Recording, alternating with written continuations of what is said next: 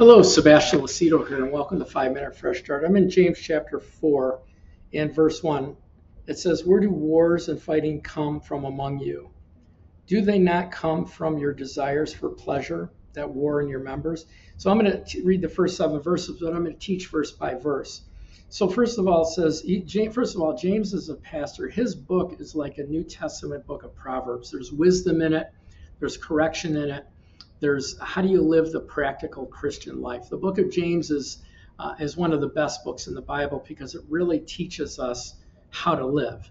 I mean, he, he, he comes against wrong thinking, he comes against, you know, uh, wrong faith, he comes against wrong doctrine. And so he lays it out here. He says, Where do wars and fighting come from among you? From among you, Christians, you believers.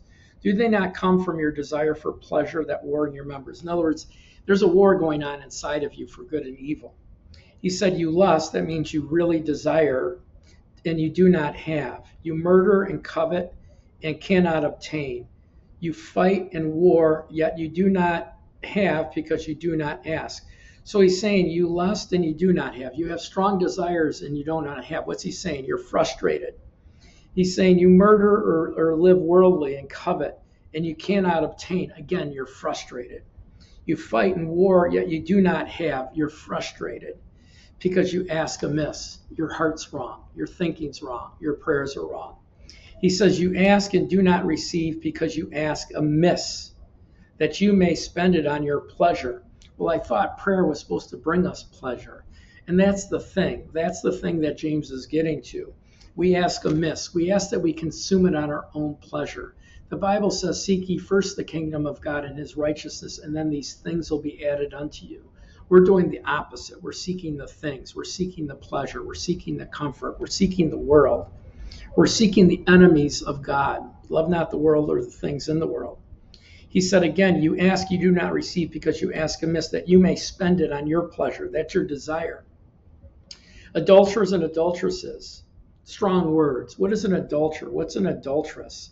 What does it mean? It means you're giving your intimacy to someone other than the one you're in covenant with.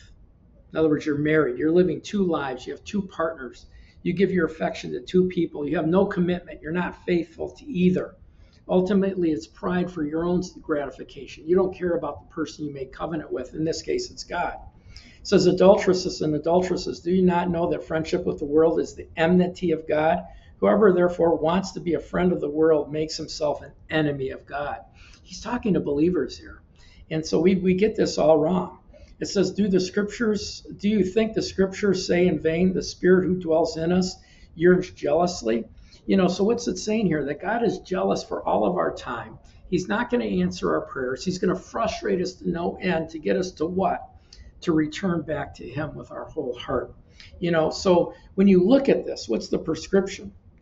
He goes on and he says, He gives grace, more grace to the humble.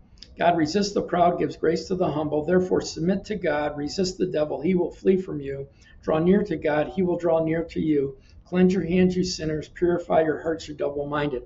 He gives us a bunch of things to do. He said uh, they are prideful and need to be humbled. They, they, they separated from God and need to submit and draw near to God or have fellowship with God. They need to confess and repent and turn their ways to God. They need to resist the devil and his temptations, and they need to draw close to God, and they need to get rid of the double heart or double mind and what? Become wholehearted to God. You know, so remember how Jesus treated lukewarm Christians. He vomited them out of his mouth.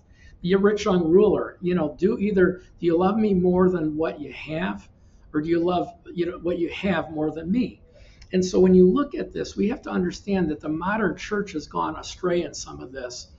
We can't love the world and the things of the world. If your prayer time is occupied with things of the world, you're off base. Your prayer time should be connected to the kingdom. Seek the kingdom first. The Gentiles are seeking wealth and other things. Seek the kingdom first. And all of the things that we would pray for, He gives us. Anyway, that's our broadcast for today. Thank you for watching. I really appreciate you. You know, um, I hope you were inspired. You learned something today anyway, right? You're encouraged by our message. If you're interested in getting involved with our ministry, here's a few things you can do. Download our phone app to stay connected with us. Receive regular updates uh, from us. Hang on, I gotta shut this off. Receive regular updates from us and content. It's refreshed every day. We do 11, 10 to 11 broadcasts a week. They're all on there, refreshed every day. Become a monthly partner to help support us on our mission. Receive the benefits both spiritually and physically and uh, also have access to members, you know, content that we're developing.